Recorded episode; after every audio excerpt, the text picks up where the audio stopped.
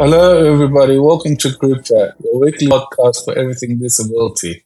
Today I have with me Jonathan Shar, EBD, and myself, David D. Today we have a guest with us, Graeme Innes. Thank you very much, David. And welcome everyone to uh, CripChat, your weekly podcast on everything disability. Today we have a very special guest, Graeme Innes. Good on you. Hello, Graeme. How are you? I'm well. How are you? Good, good. Thank you for joining us on the show. Just before we get started, uh, do you want to tell us a bit about yourself? Well, I'm now a company director. I sit on a number of um, national and uh, state government boards. Uh, uh, I used to be the Disability Discrimination Commissioner with the Human Rights Commission. Uh, I did that job for about nine years. That was about uh, almost nine years ago now. So, in that role, I was involved with all sorts of areas such as transport standards, access to buildings. Before that, I've been an advocate for most of my life. I was actually chair of the Disability Advisory Council back in 1992 when the Disability Discrimination Act was developed and passed by Parliament. I'm also a lawyer and I had uh, some involvement in drafting that legislation. Also, while I was commissioner at the uh, Human Rights Commission, I was involved in participating in the development of the Convention on the Rights of People with Disabilities, uh, which is a United Nations document. And we did that work at the UN headquarters in New York between about 2005 and 2009. So I think that's me. Wow, so much you've done in your time. In terms of early advocacy work, you have a long history of advocacy for human rights and disability rights. Can you take us back to the early days of your advocacy work? And what inspired you to become a passionate advocate for those uh, causes? Uh, my first advocacy was when back when I was a university student studying law. So back in the 1970s, I was involved in a group lobbying uh, Vision Australia to make provide support for uh, getting access to textbooks in Braille and in audio. At that stage, it was on cassettes. I recognised as a student and uh, as a member of Blind Citizens Australia, which is the advocacy organisation of people who are blind or vision impaired, I recognised the power or the strength of operating as a group rather than trying to achieve things individually. And so I got together with a number of other students who also had the challenge of getting access to material, and we successfully lobbied Vision Australia to change their processes so that the textbooks could be made available in a more sort of timely manner. That was really the first piece of advocacy that I was involved with. Interesting, interesting. Uh, in terms of your role as Disability Discrimination Commissioner, you served as Australia's Disability Discrimination Commissioner from 2005 to 2014. Can you share some key experiences and accomplishments during your tenure in this role? Stories or moments that stand out to you? Well, I guess um, I was always keen to be involved in this role since I'd been helped to develop the Disability Discrimination Act uh, 10 or 12 years beforehand. And so I was very excited when I was appointed to the role in 2005. I knew a few things. I knew, I knew that I would need to work with the disability sector, with the community, if we were going to achieve change. And I'd learned that change usually comes far more slowly than you'd like it to, but you can achieve it if you keep working in it. And there are some real opportunities or windows that sometimes arrive, and you need to be opportunistic and take those opportunities and use those things to achieve the change that you want. Whilst I was commissioner, the team at the Human Rights Commission were involved in working with government on the development of the uh, DDA transport standards and the access to premises standards. They have made huge changes in Australian transport and buildings. It's not perfectly accessible, but it's way, way more accessible than it was back in 2002 when that standard was first passed. When I was involved in the passage of that standard, I was actually the deputy commissioner, I wasn't the commissioner then but did a lot of work on that standard. The result of that standard has been billions of dollars of infrastructure change so that much of our public transport systems are now far more accessible. Also, much of our, our buildings are far more accessible as the standards require that new buildings or existing buildings where there are major changes being made to the building um, have to comply with the access to premises uh, standards. I knew that uh, one of the things that uh, really needed to happen in Australia if people with disabilities were to be included in all areas of society, such as jobs and participation in society, was that we needed to be able to uh, get access to things, to transport, to buildings, and all that sort of thing. So they were the building blocks, and we were able to use the Disability Discrimination Act we were able to take a number of complaints that were made under the Act and utilise them as incentives for government and industry to change the way that they operated so that we got much better access than we had. Good job you're doing in the community, Graeme. Uh, give up the good work. Uh, in terms of championing uh, equal rights, you've led public inquiries on topics like same-sex entitlements and played a pivotal role in making uh, buildings and public transport accessible for people with disability. Will you able to share a story with us? Well, um, I was also Human Rights Commissioner for a time, and that's why I ran the same sex, same entitlements um, inquiry. And uh, that was soon after I joined the Commission, and, and that was a, a no brainer, really, because um, people were treated differently simply because of who they loved. That just seemed completely unfair to me. And so we, we ran a public inquiry, we got people to tell their stories, we conducted hearings around the country. We made a whole bunch of recommendations that government should change over 100 laws which related to people of same sex orientation. These covered things like tax, law, child support law, other areas of federal law.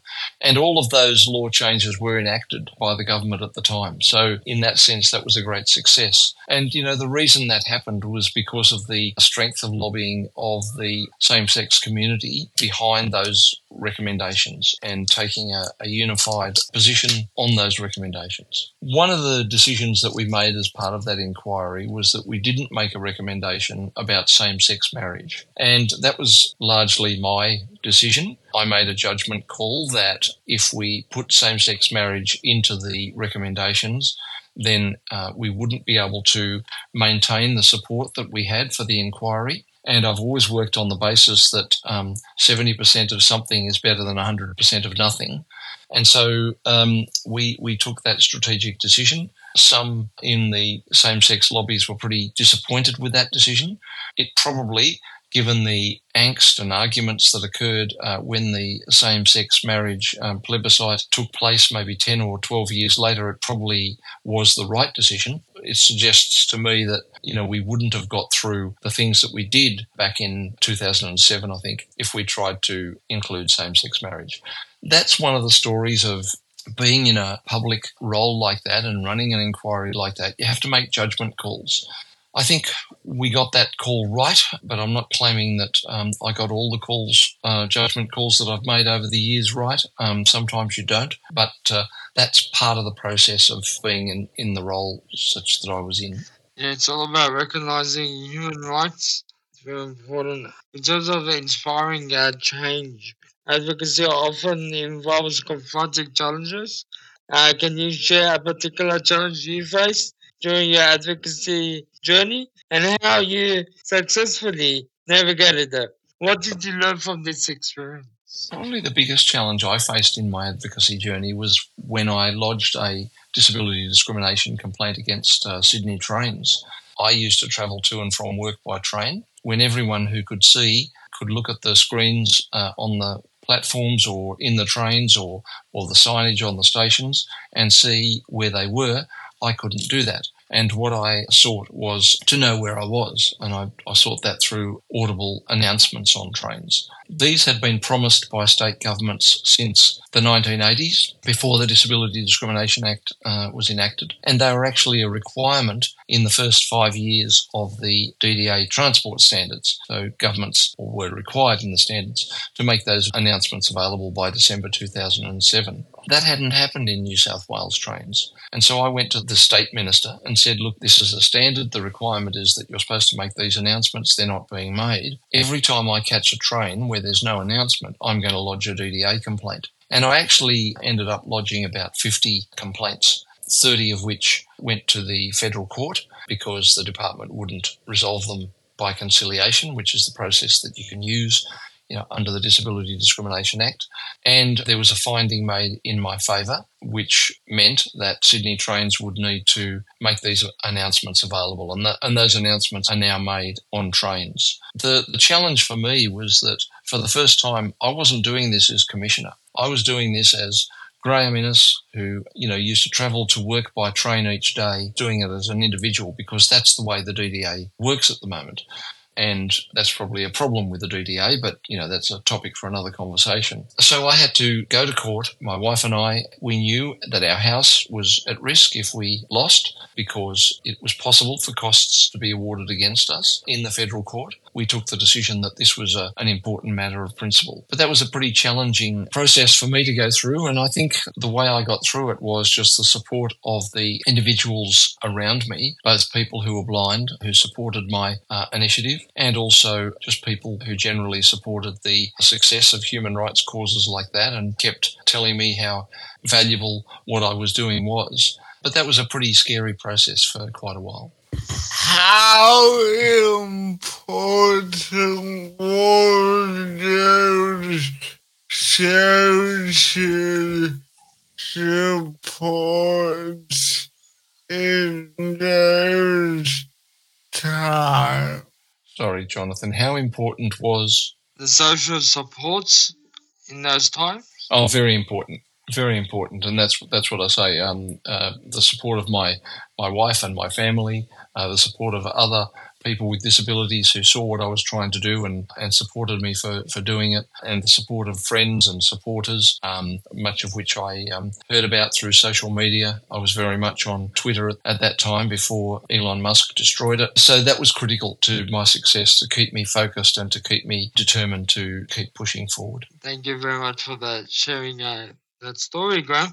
I inspecting Australia's immigration detention centre is significant work. Could you elaborate on this experience and share insights into how it relates to human rights and equality? The inspection of uh, immigration detention centres were part of my role as uh, Human Rights Commissioner, and I did those inspections around the uh, the country, and that was uh, an important part of our obligations under both the Human Rights Act the Refugees Convention and the Convention Against Torture and Ill Treatment. They're all United Nations documents, and um, part of my function as the Human Rights Commission was to inspect those detention centres and report to government about the conditions in them and you know how people were treated and uh, whether the laws were appropriate. So I had a couple of years in that role inspecting those centres, and it was a pretty it was pretty tough work meeting with a whole lot of people who had come here seeking asylum, who had made the really difficult decision to leave their own country because, you know, they felt that they were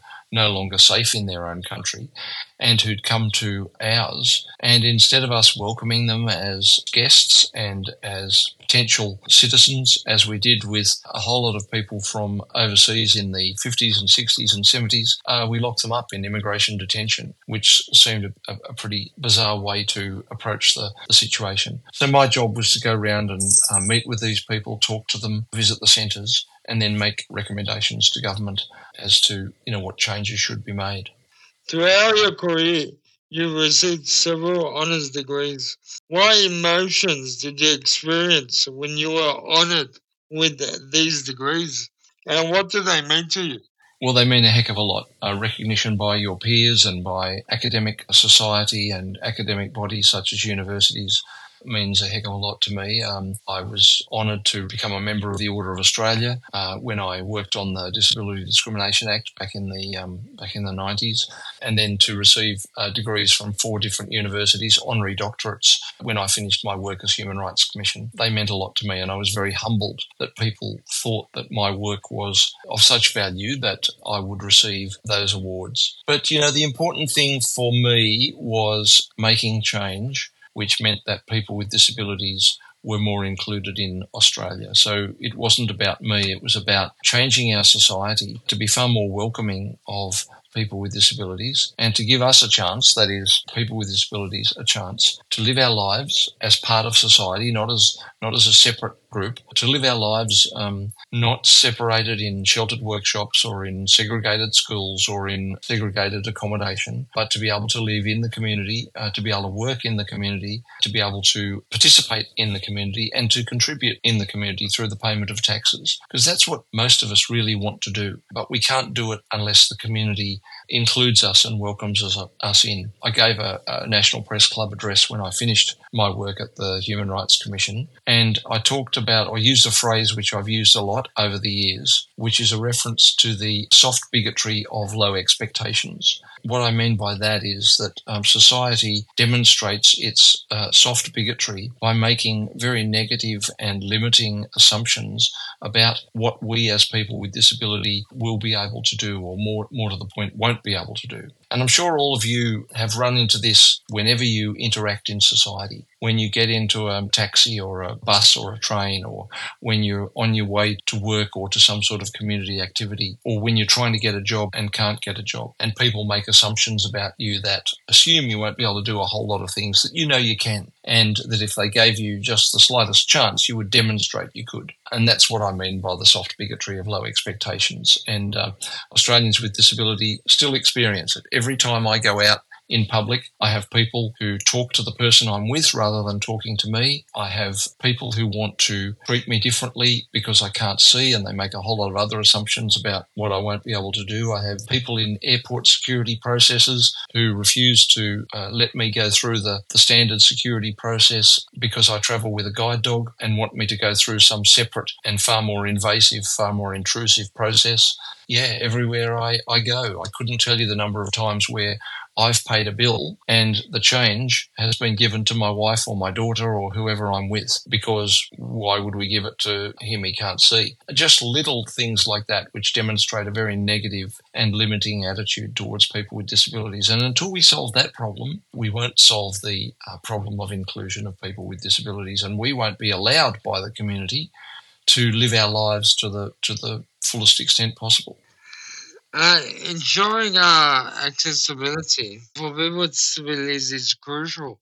Can you describe a story or project where you were part of making buildings and public transport more accessible? Well, um, the access to premises standards and the access to transport standards, and they, they were really laws which made buildings far more accessible. Every time I go to the Brisbane Convention Centre, I live up near Brisbane now in northern New South Wales in Tweed Heads, and every time I go to the Brisbane Convention Centre, I catch the lift. There's a glass sided lift out the front of the centre, right next to the sweeping set of stairs that most people enter the centre centre. And that lift is there because a guy called Kevin Cox, who later became the Queensland Disability Discrimination Commissioner, thought it was unfair that because he used a wheelchair, he would have to go into the centre through a different entrance, not the, the front entrance, but some back entrance. And he felt that sent a real signal that people with disabilities weren't welcome in what was Queensland's centre of entertainment and art and activity. And so he lodged a, a complaint and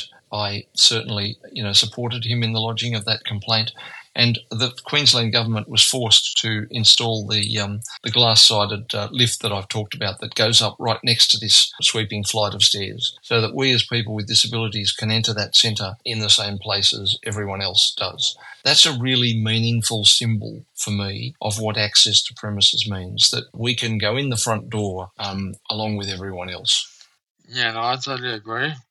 Glenn, your advocacy has covered various aspects of human rights. How do you perceive the intersectionality of different human rights issues? And what can advocates do to address them comprehensively. I suppose, you know, you start from a point that we're all humans and that a whole lot of issues of disempowerment are part of the human condition. It might be disability, it might be aboriginality, it might be that we come from a different cultural or linguistic background. And these things aren't just separated off in separate boxes. If I'm a First Nations person and have a disability, then those are two areas of disadvantage that I carry and they intersect, they cross with each other. So we see that the proportion of Aboriginal and Torres Strait Islander people who are in prison is way, way higher than white Australians. And many of those people who are in prison are Aboriginal people with disabilities. So that's that's the, a practical example of intersectionality. And it's really important for advocates to recognise that we're all humans. We all bring our, our life experience and our disadvantage to the table. And so you can't separate those things out. They can have an impact which is greater than the sum of the two intersecting areas. So that's really what intersectionality means. Interesting, interesting. What advice would you give to individuals who aspire to follow in your footsteps and become advocates for human rights and disability rights? Are there personal experiences that have shaped uh, your appearance? It's always hard to advise other people who are going to carry out advocacy. You have to be committed and passionate about what you're doing. You have to recognize that the journey is a, a long journey of small steps. You don't often get the big wins, you get little incremental changes. And it's really important to celebrate those changes when they come and recognise the impact that they uh, that they have.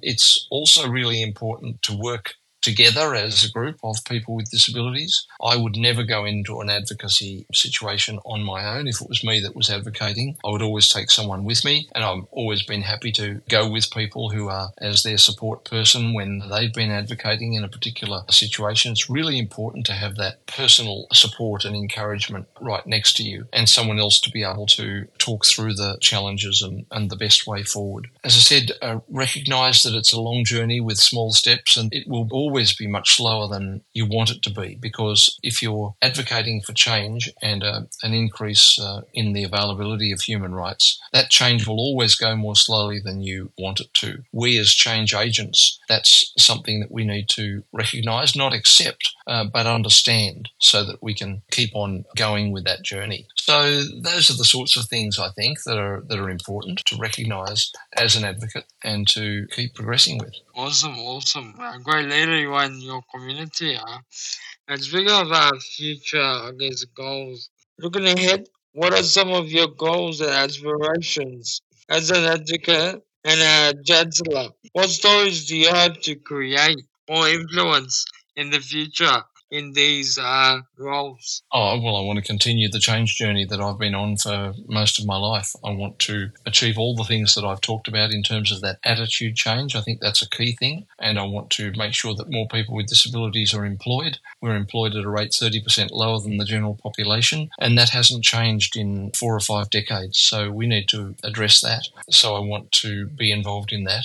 And I want to keep ensuring that people with disabilities have moved much more to the centre of the conversation in the last 10 or 15 years. I want to try and make sure that that keeps, keeps happening. So I'm very happy to make a contribution to that. But I'm very excited because 10 or 20 years ago, sometimes it used to feel to me that I was the only voice or public figure lobbying for these changes. That is not the case now. So many people are stepping up, people with disabilities are putting themselves forward and being put forward by their allies and supporters to speak on behalf of us and to carry those journeys on that I've talked about. I'm coming towards, in broad terms, towards the end of my work in this area now. I mean, I'm a lot closer to the end than to the beginning, but I'm very confident that there are people there with me and behind me who will carry on the uh, the work. Yeah, a great leader you are in this space. So I'm continue to advocate and uh, I'm more than happy to follow your footsteps. Uh, you're doing such amazing work, Graeme, and thank you very much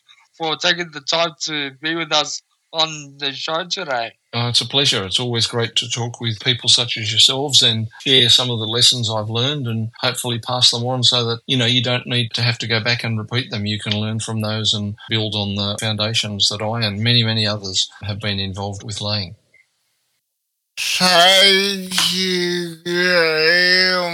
for coming on the show. And we hope to elevate the disability